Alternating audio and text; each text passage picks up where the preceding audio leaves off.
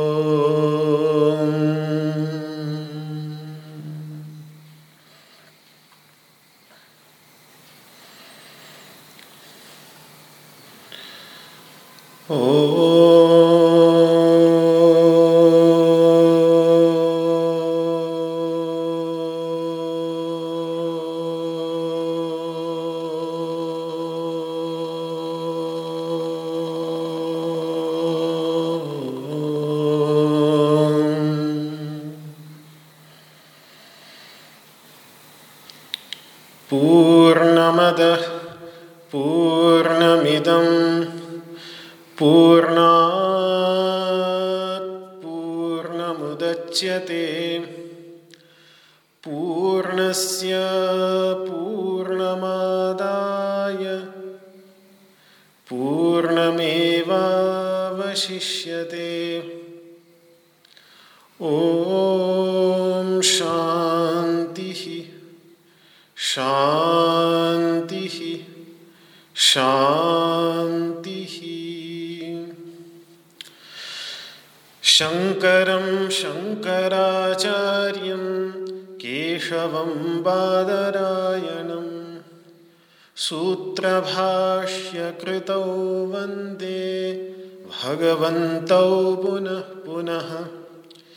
ईश्वरो गुरुरात्मेति मूर्तिभेदविभागिने व्योमवद्व्याप्तदेहाय दक्षिणामूर्तये नमः।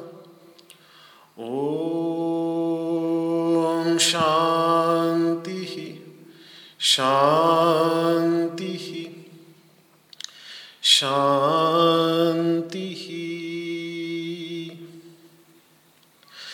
मेघैर्मेदुरमम्बरं वनभुवः श्यामास्तमालद्रुमैर्नक्तं भीरुरयं त्वमेव तदिमम्। राधे गृहं प्रापय। इत्थं नन्दनिदेशतश्चलितयोः प्रत्यध्वकुञ्जद्रुमम्। राधा माधवयोर्जयन्ति यमुना।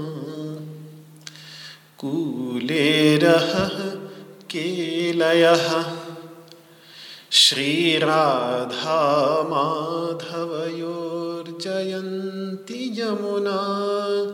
कूले रहः केलयः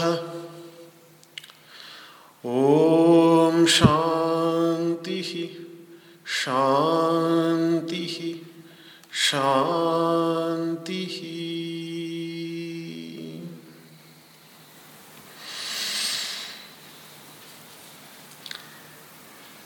ओम नमो भगवते वासुदेवाय। श्रीमद् भगवद गीता के क्षेत्र क्षेत्रज्ञ विभाग योग नामक तेरहवें अध्याय से ज्ञान कांड का प्रारंभ होते ही ज्ञान योग की चर्चा भगवान ने प्रारंभ कर दी है। कर्मयोग की चर्चा कर चुके, भक्ति योग की, बहुत गहराई से चर्चा की।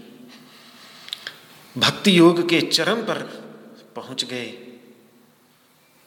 भक्ति योग नामक बारहवें अध्याय में आकर, जो श्रीमद् भगवद गीता का सबसे छोटा अध्याय है, और कोई अध्याय याद हो न हो, ये बारहवा अध्याय तो सभी को याद करने का प्रयास करना चाहिए।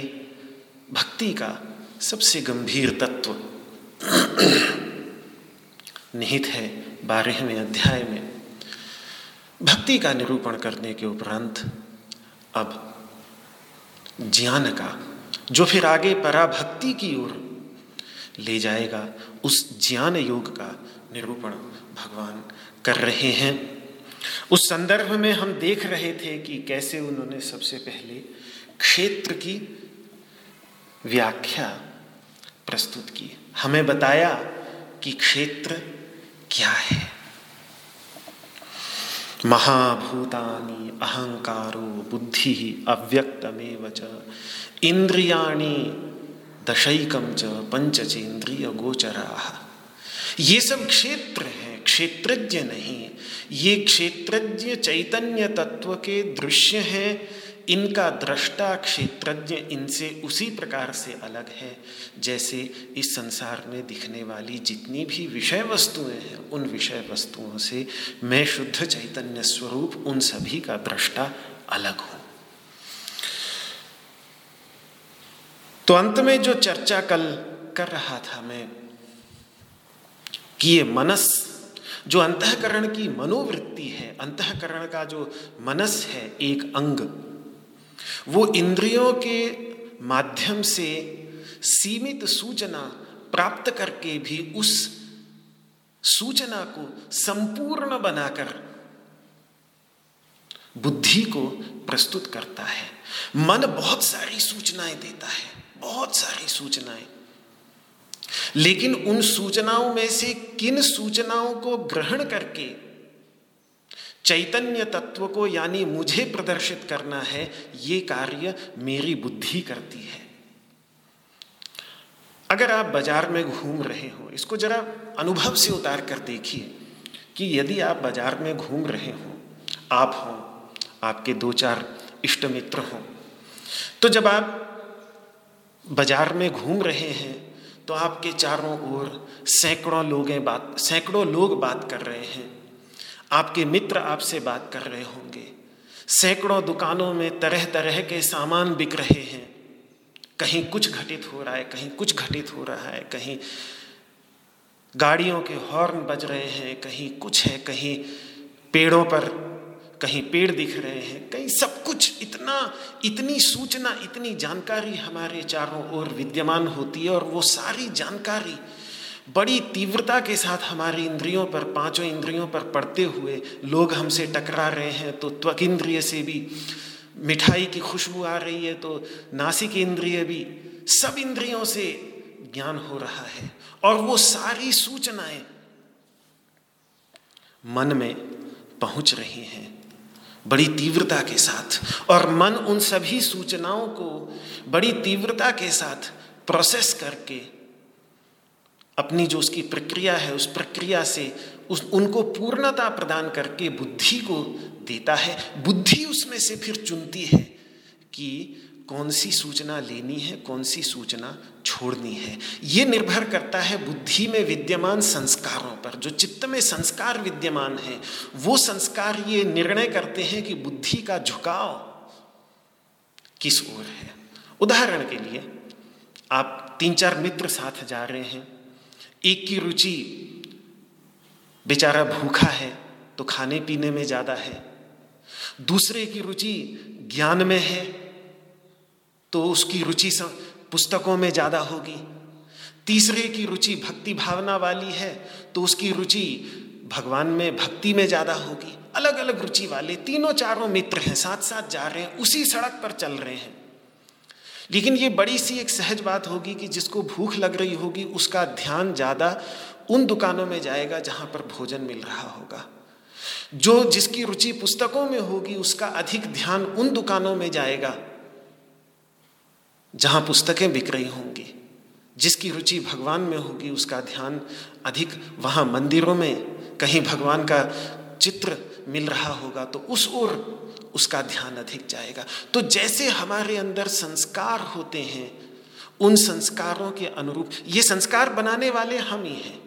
हमारे पूर्व कर्मों के आधार पर ही वो संस्कार बने होते हैं और वही संस्कार हमारी बुद्धि पर अनजाने में, हमें पता भी नहीं होता, लेकिन उन संस्कारों का इतना अधिक प्रभाव पड़ता है, वही हमारी रुचि, अरुचि का निर्धारण करते हैं। हमारी रुचि सत्संग में है संत जनों के संग में है, अच्छे जनों के, साधु जनों के संग में है, या अन्यत्र कहीं रुचि है, ये सब हमारे कर्मों पर ही निर्भर करती है।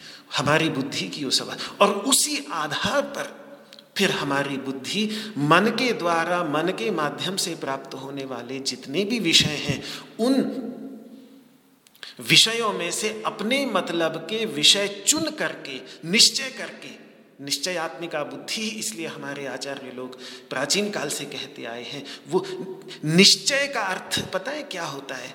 ध्यान दीजिएगा, निश्चय का अर्थ होता है चयन करना। निश्चय, चयन। चयन मतलब चुनना। बहुत सारी संभावनाएँ हैं। उन बहुत सारी संभावनाओं के साथ चयन करना। और फिर होता क्या है? जिसको भूख लगी है, वो खाने की दुकान में घुस जाएगा।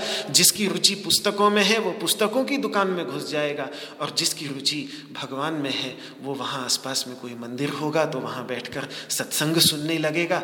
जिसकी जैसी रुचि होगी, रुचि नाम वैचित्र्यात, ये रुचियाँ बड़ी विचित्र होती हैं पूर्व कर्मानुसार होती हैं। तो बुद्धि जहाँ झुकती है क्योंकि बुद्धि हमारा सारथी है तो वो जिद जिस ओर झुकता है, वहीं हम भी चले जाते हैं।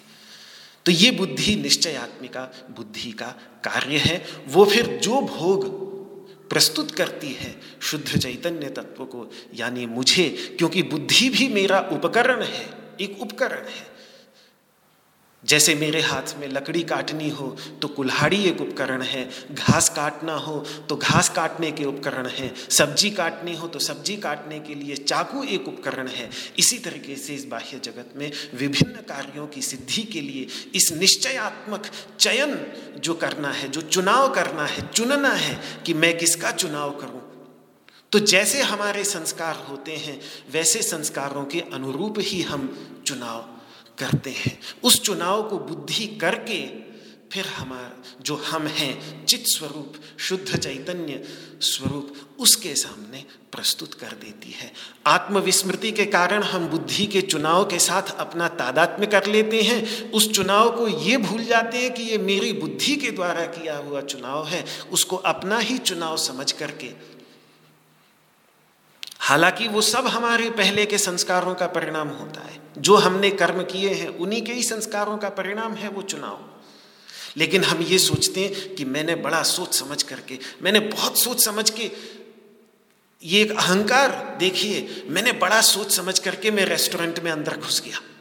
मैं बड़ा सोच समझ के पुस्तक की दुकान में चला गया। मैंने बहुत सोचा समझा और मैं मंदिर में चला गया। अरे, कुछ सोचा समझा नहीं, वो जो कुछ तुमने सोचा समझा, वो सारा तुम्हारे संस्कार ही उस सोच के रूप में आ रहे थे, वही तुम्हारी समझ में आ रहे थे, वही तुम्हें ले जा रहे थे जहाँ भी तुम गए। तुम उन संस्कारों के पूरी तरह से अधीन थे। तो इतना गम, इतना गहरा प्रभाव पड़ता है हमारे संस्कारों का। इसीलिए कर्म पर इतना जो ज़ोर भगवान श्री कृष्ण ने श्रीमद् भगवद गीता में दिया है। वेद, बार बार बार बार कुरन्ने वेह कर्माणि जिजी विषय छतम समाह।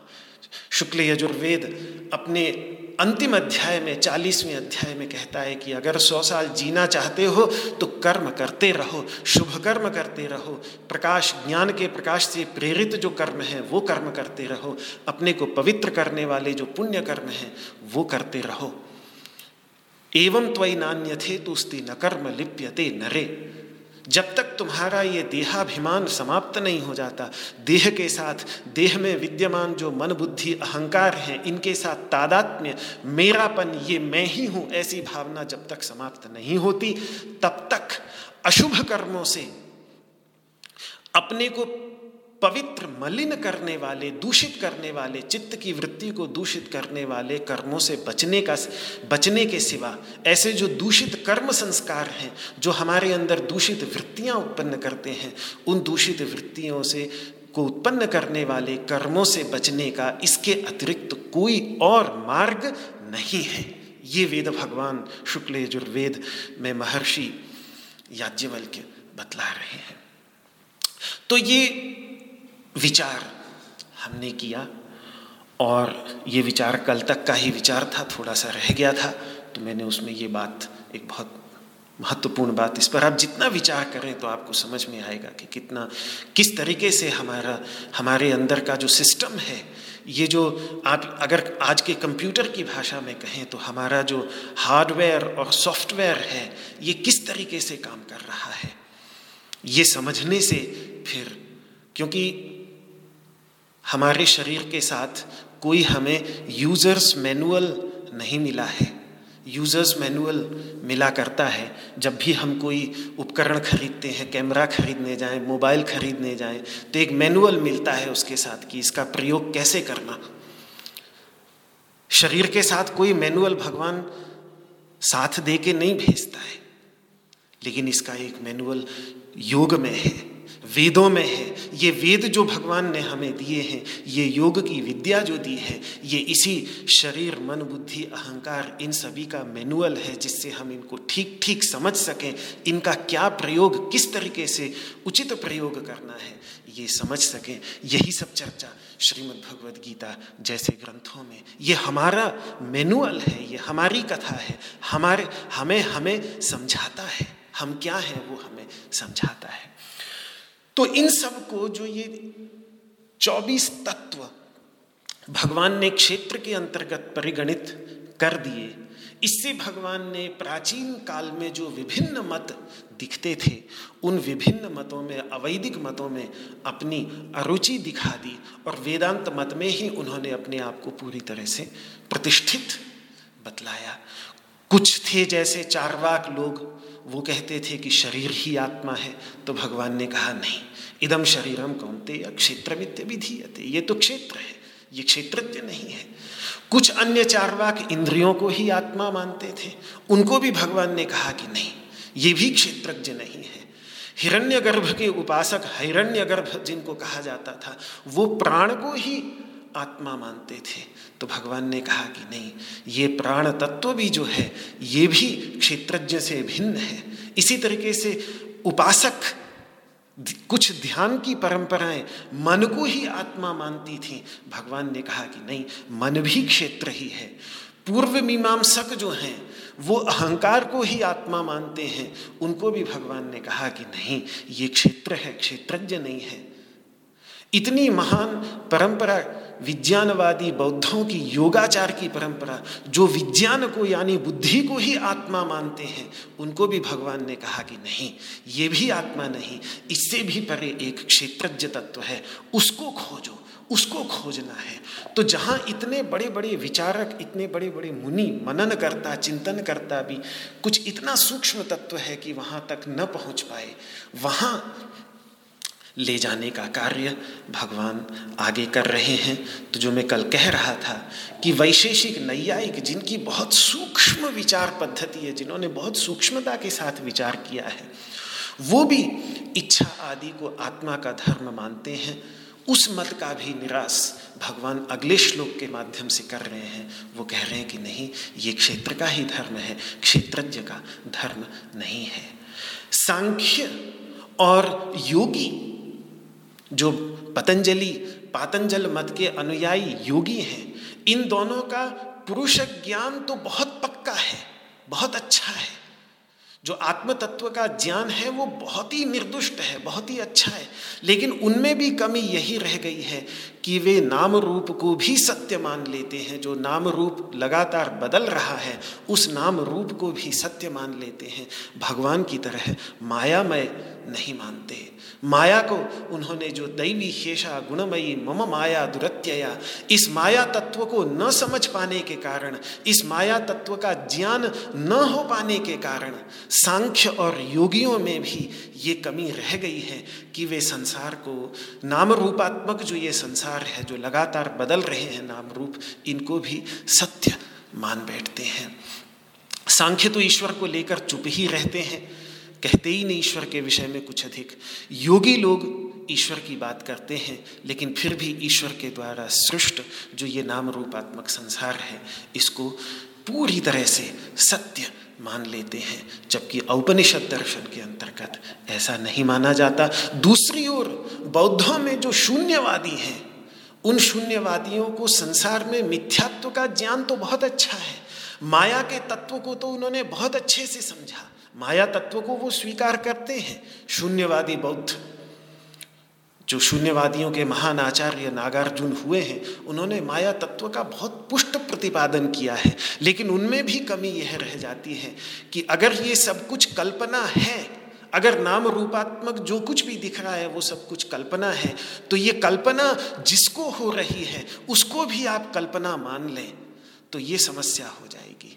स्वप्न आप देख रहे हैं, वो सब कल्पना है ठीक है, लेकिन उस कल्पना को देखने वाला, उस कल्पना का निर्माण करने वाला और उस कल्पना के अनुसार सुख दुख का भोग करने वाला, चाहे उस कल्पना में पढ़ के अपने आप को भूल ही क्यों ना जाए तो वो भूल जाने वाला, वो कैसे कल्पित हो सकता है? यही शून्यवादियों में कमी रह जाती है कि वो उस चैतन्य तत्व को भी कल्पित मान लेते हैं, सब कुछ कल्पित मान लेते हैं और इसीलिए शून्य ही शून्य रह जाता है। वहाँ पूर्णत्व की अनुभूति उनको नहीं होती ये पूर्णमद पूर्णमिदम पूर्णात पूर्णम उदच्यते ये पूर्णत्व का अनुभव, बहुत गहरा उनका दर्शन है, लेकिन उसके बाद भी ये औपनिषद पूर्णत्व की कमी वहाँ पर रह जाती है। तो इस तरीके से आज की जितनी भारतीय परंपराएँ जो हम अध्ययन करते हैं, जो भारतीय दर्शन है, बहुत ही विस्तृत दर्शन है। हज़ारों वर्षों से भारतीय मनीषियों ने चिंतन किया है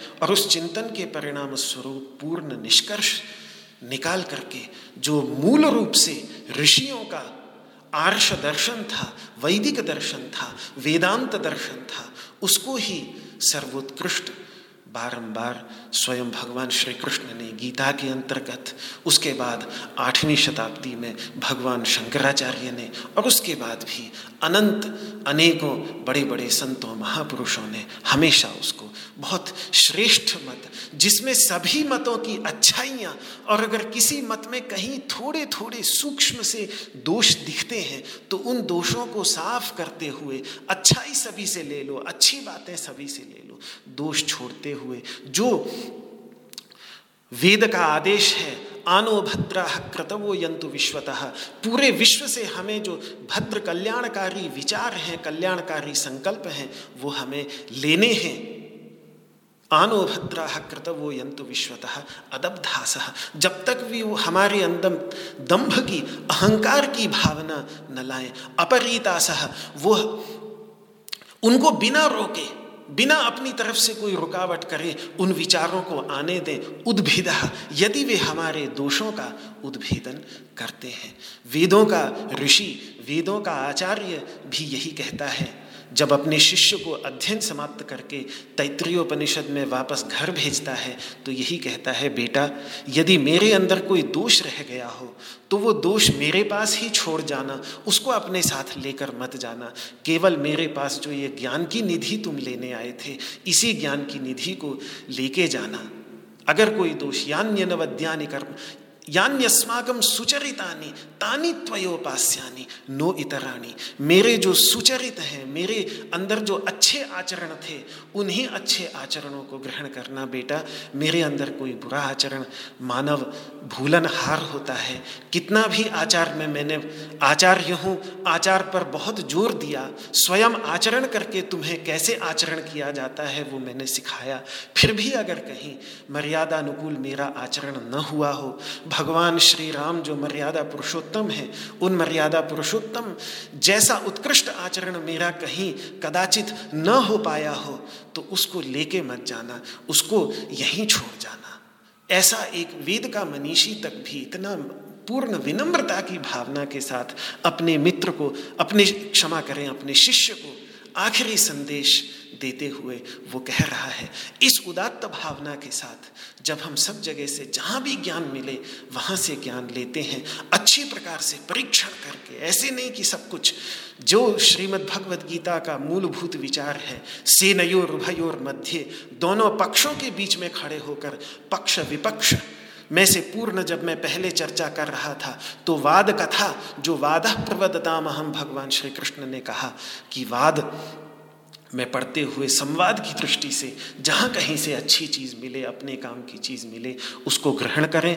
वहाँ के प्रति कृतज्ञता कहीं से भी लिया है तो कृतज्ञता का भाव रखें।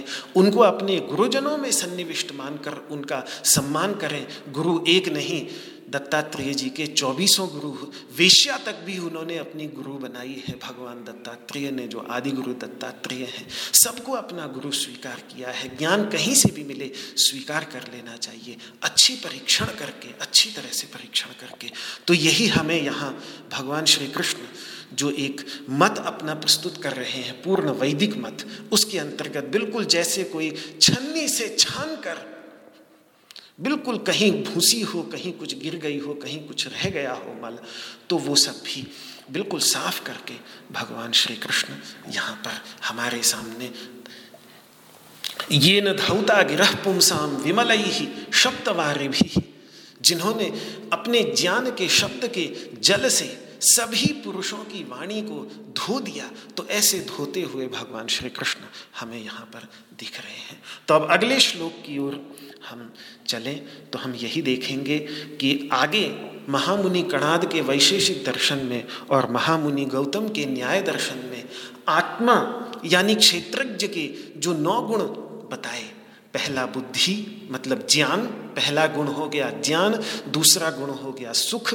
तीसरा गुण हो गया दुख, चौथा गुण हो गया इच्छा, द्वेष, प्रयत्न, धर्म, अधर्म और संस्कार। ये नौ गुण क्षेत्रज्ञ आत्मा के बतलाए हैं, भगवान इस मत में अपनी अरुचि दिखाते हैं। उनके मत में शुद्ध चैतन्य स्वरूप आत्मा अपने वास्तविक स्वरूप में इन सभी गुणों से अतीत है, त्रिगुणातीत है। ये सब तीन गुणों का खेल है, सत्वगुण, रजोगुण, तमोगुण का खेल है, वह शुद्ध चैतन्य तत्व त्रिगुणातीत है। इसीलिए भगवान चौदहवें अध्याय में गुणातीत की चर्चा करेंगे, जिसको उस गुणातीत तत्व की त्रिगुणातीत शुद्ध चैतन्य तत्व की अनुभूति हो जाती है। वही गुणातीत बन जाता है चौदहवें अध्याय में, और वही गुणातीत बनने की प्रेरणा भगवान ने दूसरे ही अध्याय में करी कि त्रैगुण्य विषया वेदा निस्त्रैगुण्यो भव अर्जुन हे अर्जुन, तुम्हें त्रिगुणातीत बनना है। तो भगवान के मत में ये सब वस्तुतः क्षेत्र के ही धर्म हैं, क्षेत्र के ही गुण हैं, क्षेत्रज्ञ के गुण नहीं हैं। ये सब अंतकरण के धर्म हैं, जो अंतकरण सूक्ष्म पंच महाभूतों से उत्पन्न होते हैं। इसीलिए ये क्षेत्र के ही धर्म हैं। सबसे बड़ी बात ये है कि ये यदि आत्मा के धर्म होते तो जैसे अग्नि का धर्म उष्णता, सूर्य का धर्म प्रकाश कभी उससे अलग नहीं हो सकता। अग्नि हो और उसमें गर्मी ना हो, ये संभव नहीं। सूर्य हो, उसमें प्रकाश न हो, ये संभव नहीं। धर्म को कभी अलग नहीं किया जा सकता। यदि ये आत्मा के धर्म होंगे तो इनको कभी भी आत्मा से अलग नहीं किया जा सकता। विज्ञान, सुख, दुख, इच्छा, द्वेष, प्रयत्न, धर्म, अधर्म, संस्कार, ये आत्मा में हमेशा रहे आने चाहिए। लेकिन योगियों का अनुभव है कि ऐसा जो ध्यान की गहराइयों में जाते हैं, उनको पता है कि ये आत्मा से चुप, चुपकते नहीं, ये आत्मा से अलग किए जा सकते हैं, ये अपने से अलग किए जा सकते हैं। ये क्षणिक धर्म है, ये अनित्य धर्म है। इसीलिए ये क्षणिक और अनित्य क्षेत्र के ही धर्म हो सकते हैं। ये चूँकि क्षणिक हैं, अनित्य हैं, इसीलिए ये नित्य चिरस्थाई अनादि अनंत जो क्षेत्रज्ञ आत्मा है, उसके धर्म नहीं हो सकते। ये तो क्षेत्र के ही विकार है। इसीलिए आप देखिए, भगवान ने जो प्रतिज्ञा की थी पाँचवें श्लोक में कि तत्क्षेत्रम यच्च वो क्षेत्र कैसा है? जो है जैसा है, उसका निरूपण भगवान ने पाँचवें श्लोक में किया।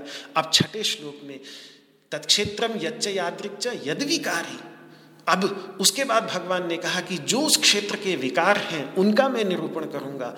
अब वो क्षेत्र के विकारों का निरूपण, इच्छा, द्वेष इत्यादि भगवान इस छठे श्लोक में करने जा रहे हैं। इस श्लोक का मैं आपके सामने उच्चारण करता हूँ। आपके पास हाथ में श्रीमद् भगवद गीता की पुस्तक लेकर के, कृपया तेरहवें अध्याय के छठे श्लोक को आप निकाल लें और मिलकर इस श्लोक का हम तीन बार, जो पारंपरिक रूप से प्रत्येक श्लोक का अध्ययन करते समय तीन बार उच्चारण करने का विधान है। संस्कृत में कहावत है, द्विधा बद्धो, दृढ़ो बद्धा। किसी बात को दो बार बाँध लो, दो बार उसकी गांठ बाँध लो तो कस के बंध जाती है। यहाँ हम अगर तीन बार बाँध लें इसकी गांठ तो फिर ये गांठ कभी जीवन भर खुलेगी नहीं। ऐसी गांठ भगवान की इस वाणी की हम बांधते हैं, इसीलिए उसका एक बार नहीं, दो बार भी नहीं, बल्कि तीन तीन बार उसका उच्चारण करते हैं कि हृदय में एक ये गांठ, जैसे कहा, हिंदी में कहावत है ना कि भैया इस बात इस बात की गांठ बाँध लो। तो वैसे हम भगवान के इस उपदेश की गांठ बाँध लें। इसीलिए तीन बार उच्चारण किया जाता है।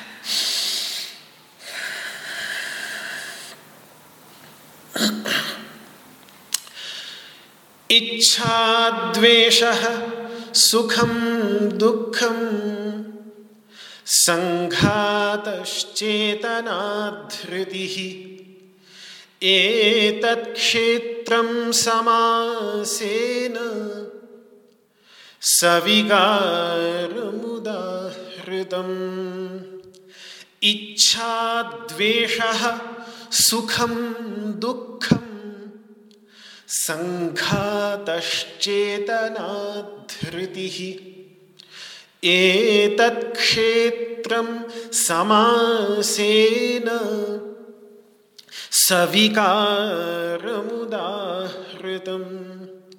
इच्छा द्वेषः सुखं दुःखं सङ्घातश्चेतनाधृतिः एतत्क्षेत्रं समासेन। सविकारमुदाहृतम्। पहले संक्षेप में अर्थ करता हूँ, फिर विस्तार से व्याख्या करूँगा। इच्छा, द्वेष, सुख, दुख, ये देह, इंद्रिय और मन का जो ये संघात है शरीर, इसके अंतर्गत विद्यमान चेतना, चैतन्य नहीं, चेतना।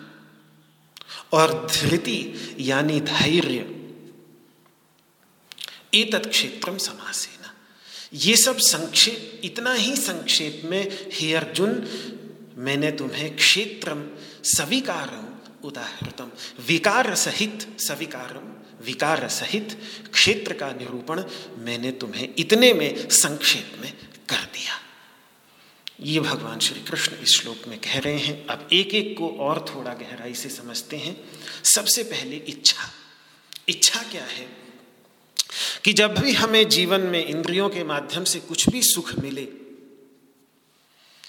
तो उस सुख को, सुख के विषय में और उस सुख का जो भी साधन हो उस साधन को लेकर, यह साधन मुझे बारंबार प्राप्त हो, मुझे पुनः पुनः मिले, ऐसी भावना, इसको चाहे काम कह लीजिए, इसको चाहे राग कह लीजिए, क्योंकि राग रंग जाता है। चित्त मानो उसी विषय के रंग में।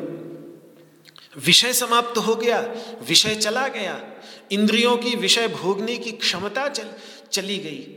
मिठाई खाकर पेट भर गया, लेकिन वो चित्त का जो रंगना था, वो रंगना समाप्त नहीं हुआ। वो रंग छोड़ गया, जिस रंग के परिणाम स्वरूप अगले दिन या कुछ दिन बाद जैसे ही वो विषय दोबारा सामने प्रस्तुत होता है और नहीं भी प्रस्तुत होता तो दोबारा पुनः उसकी इच्छा उत्पन्न हो जाती है। कुछ इच्छाएँ शुभ होती हैं, शुभ इच्छाओं के माध्यम से अशुभ इच्छाओं से बचा जाता है। सबसे बड़ी इच्छा मुमुक्षा है।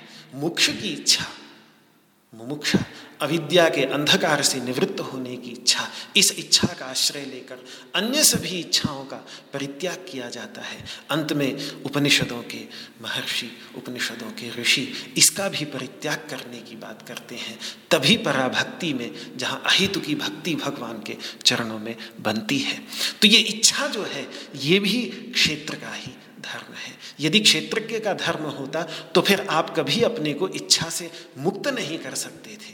जैसे अग्नि कभी अपने को अपनी गर्मी से मुक्त नहीं कर सकता। लेकिन ये इच्छा, क्योंकि आपका धर्म नहीं, मेरा धर्म नहीं, ये एक आगंतुक धर्म है। किसी के साथ, जैसे स्फटिक मणि के अंतर्गत लाल वस्त्र के संयोग में आने के कारण आई हुई लालिमा है, वैसा ये क्षेत्रज्ञ का आगंतुक धर्म है, आया हुआ धर्म है, आया हुआ गुण है, उसका वास्तविक धर्म नहीं है। वास्तविक धर्म तो ये क्षेत्र का है। जैसे स्फटिक में दिखने वाली लीलिम लालिमा स्फटिक का नहीं, बल्कि स्फटिक के पास में रखा हुआ जो पुष्प है, लाल जपा कुसुम हो कुसुम हो, पुष्प हो गुड़हल जिसको सं, जिसको कहा जाता है हिंदी में लाल होता है उसको पास में रख देने से स्फटिक भी लाल हो जाता है। तो ये स्फटिक के जो शिवलिंग की हम पूजा करते हैं अपनी माला गले में स्फटिक की माला ये हमें यही याद दिलाने के लिए है कि मैं जो शुद्ध शिव तत्व हूँ जिसकी मैं शिवलिंग के रूप में पूजा कर रहा हूँ यही मेरा वास्तविक स्वरूप है और ये स्फटिक की तरह अत्यंत शुद्ध है। यदि इसमें कुछ मल दिखाई दे रहा है तो वो मल आगंतुक है। क्षेत्र के साथ संयोग के परिणाम स्वरूप है। स्वतः तो वो परम शुद्ध, निर्दुष्ट सभी प्रकार के दोषों से रहित है। तो ये इच्छा को भगवान ने क्षेत्र का धर्म बतलाया। इसी तरीके से द्वेष जो होता है, दुख या दुख के साधनों में यह मुझे कभी न हो, ऐसी भावना जो उत्पन्न होती है, इसको संस्कृत में द्वेष कहते हैं। उसके बाद जब इच्छा के परिणाम स्वरूप यह मुझे प्राप्त हो ऐसी भावना के साथ जब हम विषयों की ओर प्रवृत्त होते हैं तो विषयों की, विषयों के साथ संपर्क होने के बाद तीन प्रकार की वृत्तियाँ बनती हैं। प्रिय, मोद और प्रमोद, ये उपनिषदों में चर्चा की है। पहले हमने बहुत, जो हम चाह रहे थे बहुत समय से वो मिठाई, समझो कोई मिठाई चाह रहे हो तो मिठाई हमने दुकान में देखी तो देखते के साथ हमारे हृदय में थोड़ी, अरे मैं इतने समय से इस मिठाई को ढूंढ रहा था, देखो ये मिठाई इस दुकान में है। तो इसको संस्कृत में बोलते हैं प्रिय वृत्ति उसके बाद मैं अपनी जेब टटोलता हूँ कि मैं अपने साथ, अपने पास पैसे लाया कि नहीं? फिर देखा, अरे मेरे पास तो पैसे भी हैं तो चलो, मैं जाके इसको खरीद लूँ। तो मैं पैसे दे करके उसको खरीद लेता हूँ। खरीद के मेरे हाथ में आ गई, मेरे अधिकार में आ गई। मेरे, मेरा उस पर परिग्रह हो गया, मेरा अधिकार हो गया उस पर। तब जो मेरी वृत्ति बनी, उस वृत्ति को उपनिषदों के आचार्य मोद वृत्ति कहते हैं मोद वृत्ति कहते हैं। और उसके बाद जब उस मिठाई को, मिठाई के घर में पहुँच कर हाथ धो करके, आजकल तो वैसे भी कोरोना काल है तो इसलिए हाथ धो के ही खानी चाहिए। शास्त्र तो हमेशा ही कहते थे कि हाथ धो के ही खानी चाहिए। अब इसने वही हमें सिखा दिया जो हमारे गुरुजन हमेशा से हमें सिखाते रहे। तो अच्छी तरह से हाथ धो के जब घर में पहुँच उसको अपने जीभ पर रखेंगे तो उस समय जो एक अद्भुत दिव्य वृत्ति, दिव्य आनंद की वृत्ति बनेगी। वो आनंद मिठाई में नहीं है, वो अपने अंतर्गत ही है। उस मिठाई ने केवल हमें थोड़ा सा कुछ क्षणों के लिए अपने ही अंदर विद्यमान उस आनंद के साथ जोड़ दिया। है अपना ही आनंद, लेकिन आश्रित है मिठाई के ऊपर। इसीलिए सीमित है। जहाँ मिठाई गटक जाएँगे, थोड़ी देर बाद खत्म। क्योंकि मिठाई पर आश्रित है। बस इतनी समस्या है और कोई उसमें बुराई कुछ नहीं है। इतनी है कि हो सकता है मिठाई ज़्यादा खा के बाद में बीमारियाँ हो जाएँ। वो भी है, वो भी बाह्य।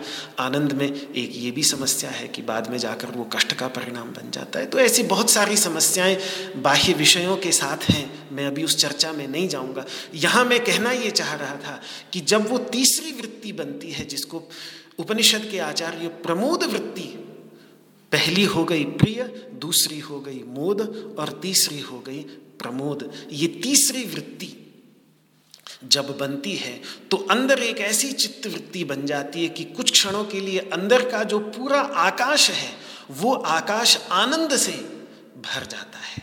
उसी को बोलते हैं सुख ख मतलब आकाश। ख संस्कृत में आकाश को कहते हैं। ये कई आकाश उपनिषदों में बतलाए हैं महर्षियों ने, ये चित्त का जो आकाश है जो हम आँखें बंद करके अपने अंतर्गत एक ये आकाश सा अनुभव करते हैं, जिस आकाश में सुख दुख आदि सब कुछ उत्पन्न होता है, ये आकाश जब आनंद से भर जाता है, कुछ देर के लिए बाह्य विषयों पर आश्रित होकर के बाह्य विषयों का सहारा लेकर के तो उसको कहा जाता है। जब अनुकूल विषय के साथ संयोग बनता है चित्त का तो चित्त के आकाश में जो कुछ क्षणों के लिए आनंद भर जाता है, उसी को कहते हैं सुख।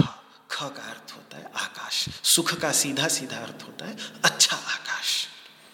और इसका ठीक उल्टा दुख, दूषित आकाश, खराब आकाश, जब यही प्रक्रिया प्रतिकूल विषय के साथ, दुख देने वाले विषय के साथ, बाह्य विषय के साथ संयोग होने पर घटित होती है तो अंदर जो एक दूषित आकाश का निर्माण होता है, उस दूषित आकाश को, चित्ताकाश को, तब उसको कहा जाता है सुख। तो तब हमारे उपनिषदों के महर्षि कौशित की उपनिषद के महर्षि कहते हैं कि भैया, ये सुख दुख का चक्र तो चलता रहेगा। सुख सुखस्य अनंतरम दुखम दुखस्य अनंतरम सुखम चक्रवत परिवर्तन परिवर्तनते। महाभारत में कहा है, एक के बाद एक ये सुख दुख, क्योंकि बाहर विषय कभी अच्छे में, कभी अनुकूल होंगे, कभी प्रतिकूल होंगे। मिठाई खाई, मिठाई खाने के बाद तुरंत पत्नी ने बोल दिया कि अरे अकेले ही अकेले उड़ा रहे हो? मेरे लिए नहीं लाए क्या? बस तुरंत दुख वृत्ति आ जाएगी। तो ये चलता रहेगा। ये सुख दुख जीवन के अंतर्गत चलता रहेगा। अगर इनके भरोसे रहे तो सुख दुख से निकलने का कोई मार्ग नहीं। एक इससे परे, चित्ताकाश से परे, जो चिदाकाश है। चित्ताकाश नहीं, बल्कि चिदाकाश। शुद्ध चैतन्य का जो आकाश है, उस आकाश को खोजो। वही तो वो नित्य तत्व है। कौशित की उपनिषद कहती है, क्षणिक सुख दुख से निकलकर चिरस्थाई आनंद। आनंद सुख दुख नहीं है। आनंद जो है, नद का अर्थ होता है समृद्धि। नद धातु का अर्थ होता है समृद्धि। जहाँ पूर्ण समृद्धि की अवस्था हो, जहाँ कोई कमी न महसूस हो, जहाँ लगे कि बस जो कुछ मुझे चाहिए था, जो कुछ मैं ढूंढ रहा था, वो सब कुछ मुझे यहीं मिल गया। ये पूर्ण आंतरिक समृद्धि की जो अवस्था है, इसी को ही आनंद कहते हैं। तो इसीलिए कौशित की उपनिषद कहती है, न सुख दुखे विजिज्ञासीता, भैया छोड़ो ये सुख दुख की खोज। ये तो सब कर रहे हैं, पशु भी कर रहे हैं। मानव जीवन में आए हो तो खोजो उस तत्व को। जो इन सुख दुख को जानने वाला तत्व है, इसकी योग्यता तो मानव जीवन में ही है। सुख दुख और विद्यादारम विद्यात।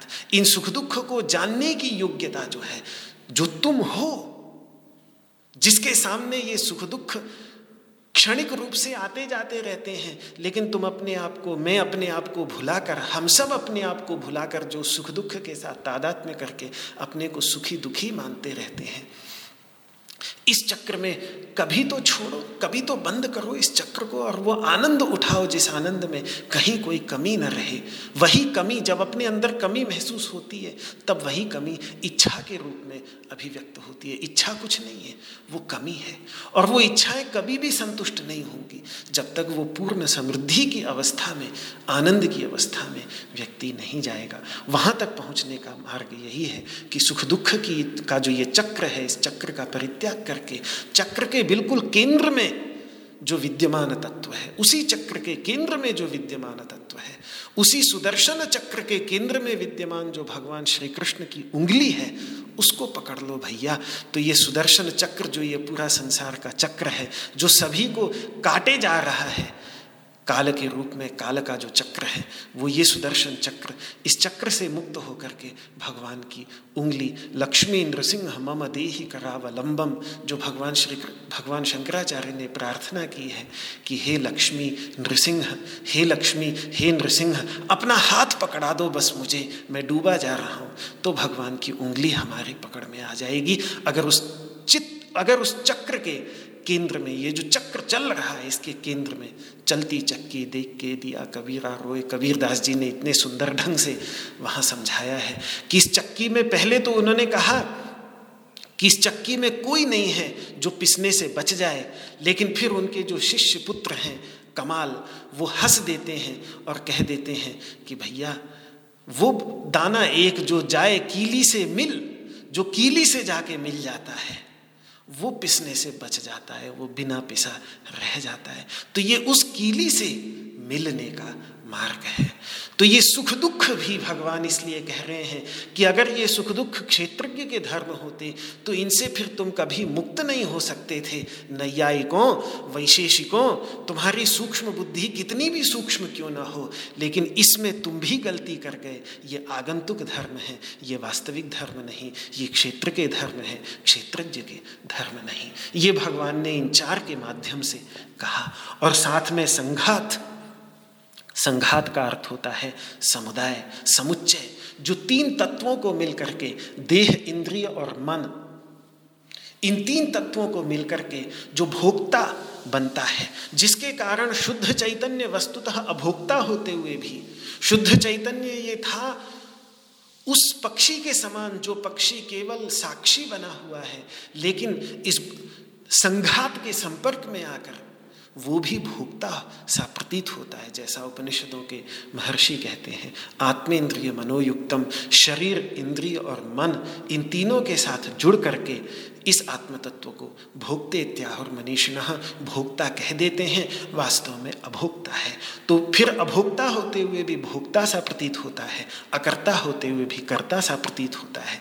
ये जो कार्यकरण संघात है कार्य शरीर हो गया पंच महाभूतों का कार्य, और करण में इंद्रियाँ हो गई, मन हो गया, बुद्धि हो गई, अहंकार हो गया, चित्त हो गया, ये सब जो करण है, इनका जो एक संघात है, जिसको भगवान शंकराचार्य बार बार कार्यकरण संघात कहते हैं, उसी को ही भगवान श्री कृष्ण यहाँ संघात शब्द से कह रहे हैं। ये पूरा का पूरा संघात क्षेत्र ही है। और इसके अंतर्गत विद्यमान जो चैतन्य की एक सीमित वृत्ति है, सीमित वृत्ति। बुद्धि में जब चैतन्य का प्रकाश पड़ता है तो चैतन्य का प्रकाश पड़ने से जो एक प्रकाश की वृत्ति निकलती है, जिसके रहने तक वह कार्यकरण संघात, यानी ये मनुष्य शरीर, सचेतन प्रतीत होता है और न रहने पर अचेतन हो जाता है। गहरी नींद में चले जाते हैं या किसी कारण से बेहोश हो जाते हैं तो चेतना विलीन हो जाती है। ये चेतना जो विलीन हो जाती है, कभी रहती है, कभी नहीं रहती। ये चैतन्य नहीं है, चैतन्य तो सदैव रहा आता है। ये चेतना है, ये चेतना बुद्धि की वृत्ति है। देह, इंद्रिय, मन, बुद्धि ये सारे के सारे स्वतः जड़ प्रकृति के कार्य होने के कारण अचेतन हैं, लेकिन फिर भी चैतन्य के साथ संपर्क में आने से चेतन से प्रतीत होते हैं। जैसे सूर्य के साथ संपर्क में आने से चंद्रमा प्रकाश से रहित तो होकर भी रात्रि में प्रकाश युक्त दिखता है। हालाँकि चंद्रमा का अपना कोई प्रकाश नहीं जैसे अग्नि के साथ संपर्क में आ जाने पर लोहा भी लाल, गरम और प्रकाश युक्त दिखने लगता है। हालाँकि लोहे में अपनी कोई वैसी लालिमा नहीं, गर्मी नहीं और प्रकाश भी नहीं। हम सूर्य के प्रकाश को चंद्रमा पर आरोपित करके उसे चांदनी कह देते हैं, चंद्रमा का प्रकाश कहते हैं और कहते हैं कि, अरे देखो, चंद्रमा का कितना सुंदर प्रकाश है, पर चंद्रमा का क्या कभी प्रकाश हो सकता है क्या? स्वतः तो वह प्रकाशहीन है, यही परम सत्य है। इसीलिए वेदों में चंद्रमा को गंधर्व कहा है। गंधर्व शब्द की व्याख्या महर्षि यास्क 2600 वर्ष पहले वेदों के परम मनीषी, महान महर्षि महर्षि यास्क, उन्होंने गंधर्व शब्द की व्याख्या करते हुए कहा कि गो मतलब सूर्य से आने वाली एक वह रश्मि, वह प्रकाश। जिसको चंद्रमा अपने ऊपर धारण करके और प्रतिबिंबित कर देता है, इससे पता चलता है कि 2600 वर्ष पूर्व भारतीय मनीषियों को ये ज्ञान था कि चंद्रमा का अपना प्रकाश नहीं, वो सूर्य के ही प्रकाश को ग्रहण करके उसको प्रतिबिंबित कर देता है और उसी चंद्रमा को मन का देवता उपनिषदों में बतलाया है, ये मन पूरी तरह से चंद्रमा के समान काम करता है। रात्रि के समय में हमारे पीछे सूर्य विद्यमान रहता है। उस सूर्य का प्रकाश पूरे आकाश में विद्यमान है। लेकिन जब चंद्रमा पर पड़ता है तो हमें दिखाई देता। चंद्रमा के चारों ओर भी है, लेकिन वहाँ दिखाई नहीं देता। क्योंकि चंद्रमा जो है, वो जो प्रकाश है, वो प्रकाश स्वतः तब तक नहीं दिखाई देता जब तक वो किसी को प्रकाशित न करे। तो जब तक चंद्रमा को प्रकाशित नहीं करता, तब तक वो प्रकाश स्वयं भी छुपा रहता है। इसी तरीके से ये चैतन्य प्रकाश जो सर्वव्यापक है, ये उसी प्रकाश की तरह छुपा रहता है। लेकिन जब मन के ऊपर पड़ता है, क्योंकि ये चंद्रमा ही, चंद्रमा तत्व ही, प्रकाश को प्रत्यावर्तित करने वाला ये तत्व ही मन के रूप में हमारे अंतर्गत विद्यमान है, जो उस चैतन्य तत्व को प्रतिबिंबित करके प्रकाश स्वरूप प्रतीत होता है। तो चंद्रमा का जैसे कोई प्रकाश नहीं हो सकता। स्वतः तो वह प्रकाशहीन है, यही परम सत्य है। इसी तरीके से हम अग्नि की उष्णता को, अग्नि की गर्मी को लोहे पर आरोपित करके ये कह देते हैं, अरे, लोहे से मेरा हाथ जल गया, पर लोहे से कभी हाथ जल सकता है क्या? हाथ तो लोहे में विद्यमान अग्नि ही जला सकती है। इसी तरह आत्म चैतन्य जब अंतकरण के मन बुद्धि अहंकार के धरातल पर अभिव्यक्त होता है, तब ये सब मन बुद्धि अहंकार वस्तुतः क्षेत्र के धर्म होते हुए भी, जड़ होते हुए भी चेतन से प्रतीत होने लगते हैं। और मेरे वास्तविक स्वरूप से भिन्न होते हुए भी हम उसे ही, यह मैं हूँ, ऐसा मानने लगते हैं। जैसे वहाँ कहते हैं कि लोहे से हाथ जल गया, जैसे वहाँ कहते हैं कि चंद्रमा का कितना सुंदर प्रकाश है, आज चांदनी कितनी बढ़िया निकल रही है। ये भूल जाते हैं कि चंद्रमा में प्रकाश सूर्य का है। ये भूल जाते हैं कि लोहे से हाथ नहीं जला, लोहे की अग्नि से हाथ जला। इसी तरीके से अपने वास्तविक स्वरूप चैतन्य को भूल करके हम बुद्धि को ही बुद्धि वृत्ति जो चेतना है, उसी को ही अपना वास्तविक स्वरूप मान करके यह मैं हूँ ऐसा मानने लगते हैं। तो इसी प्रकार शुद्ध चैतन्य का प्रकाश जब बुद्धि के धरातल पर सीमित रूप से प्रकट होता है, तब उसे चेतना कहा जाता है। ये वृत्ति, ये बुद्धि की वृत्ति जब जब बुद्धि कार्य करने में समर्थ होगी, तब तब ये चेतना वृत्ति अभिव्यक्त होगी। और किसी कारणवशात, चाहे निद्रा के कारण हो, चाहे इंजेक्शन इत्यादि के कारण हो, वो बुद्धि अपना काम करना बंद कर देती है ठीक ठीक तो फिर वो चेतना वृत्ति भी फिर अभिव्यक्त नहीं होती। फिर शरीर सचेतन हो जाता है, शरीर अचेतन हो जाता है, और बुद्धि वृत्ति पूरी तरह से विलीन हो जाती है, पूरी तरह से काम करना बंद कर देती तो हम देखते हैं मिट्टी पड़ी ही रह जाती है। शरीर मिट्टी बनकर रह जाता है। चैतन्य तत्व विलीन नहीं होता, क्योंकि चैतन्य तत्व सर्वव्यापक है। चैतन्य सदा है। मृत्यु के बाद भी चैतन्य वहाँ पर विद्यमान रहता है। सब जगह विद्यमान रहता है।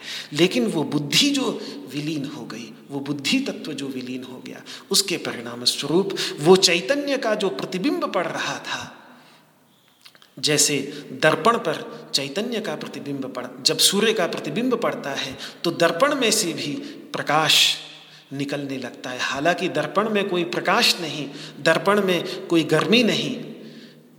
तो ये बुद्धि जो साधो मेरा मन दर्पण कहलाए, ये मन को जो दर्पण ऋषि जनों ने हमारे बहुत प्राचीन काल से हमारे महाभारत इत्यादि ग्रंथों में भी दर्पण बुद्धि को बतलाया है। पर अब इस पर मैं कुछ लंबा विचार, अब समय की सीमा को ध्यान रखते हुए चैतन्य और चेतना में जो भेद है, उस भेद को और थोड़ा सा गहराई से, क्योंकि चैतन्य और चेतना के भेद को हम समझेंगे। तो ये चेतना जो, जिसका हम अनुभव सदा करते रहते हैं। अभी भी मैं बोल रहा हूँ तो चेतना शक्ति से ही बोल रहा हूँ। पर चैतन्य तत्व, जिस क्षेत्रज्ञ तत्व की हम बात कर रहे हैं, वो मूल है इस चेतना का। तो चेतना और चैतन्य दोनों सुनने में एक जैसे सुनाई देते हैं, लेकिन इनमें बड़ा सूक्ष्म भेद है और बड़ा गंभीर भेद है। इस भेद को अगर ठीक ठीक नहीं समझेंगे तो भ्रम होगा। यहाँ भगवान ने चेतना शब्द दिया, चेतना को क्षेत्र में माना। और क्षेत्र जो शुद्ध चैतन्य तत्व है, क्षेत्रज्ञ, उसको उससे अलग करके जाना। तो इन दोनों में स्पष्ट ही बहुत ही आमूल भेद है, बहुत ही गहरा भेद है। उस भेद को थोड़ा सा विचार मैं कल आपके सामने प्रस्तुत करूँगा। अब समय सीमा नहीं अनुमति देती कि इसका आगे विचार किया जाए। इसीलिए जो भी मैंने आज कहा उसमें जो भी निर्दुष्ट था, यदि कोई अच्छी बात थी तो भगवान श्री कृष्ण के चरणों में उसे समर्पित करते हुए श्री कृष्ण अर्पण मस्तु की भावना के साथ इस भाग पुष्पांजलि को उन्हें ही समर्पित करता हूँ। हाँ और खा को पकड़ ले, मैं ये कहना भूल गया कि वो सु, सुख और दुख में से खा को पकड़ ले। तो वही तो ओम खम ब्रह्मा। वही तो ब्रह्म है। सुख और दुख में जो खा है, वही तो शुक्ल का जो अंतिम वाक्य है ओम खम ब्रह्मा, वही खा जो है, वही वास्तव में ब्रह्म है। हाँ जी। हाँ वही तो ब्रह्म है, वही तो ब्रह्म है, वही तो ब्रह्म है। सुख दुख से परे, सु और दू से परे। सु और दू से परे पहुँचना है बस। कम ब्रह्म, खम ब्रह्म। जो उपनिषदों में भी बात कही जो वहाँ अग्नियों ने उपदेश किया है, वो और। ओ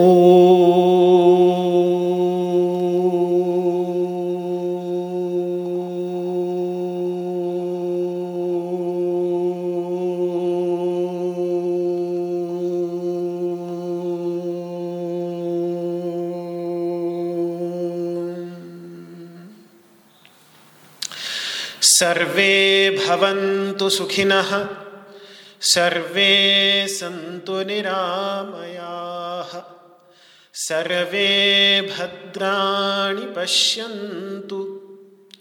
मा कश्चिद्दुःखभाग् भवेत्। ॐ शान्तिः शान्तिः शान्तिः। श्री कृष्णार्पणमस्तु आप सभी को जय श्री कृष्ण सप्रेम सादर। नारायण हरिस्मरण। सभी को प्रणाम। जय श्री कृष्ण जय श्री कृष्ण जय श्री कृष्ण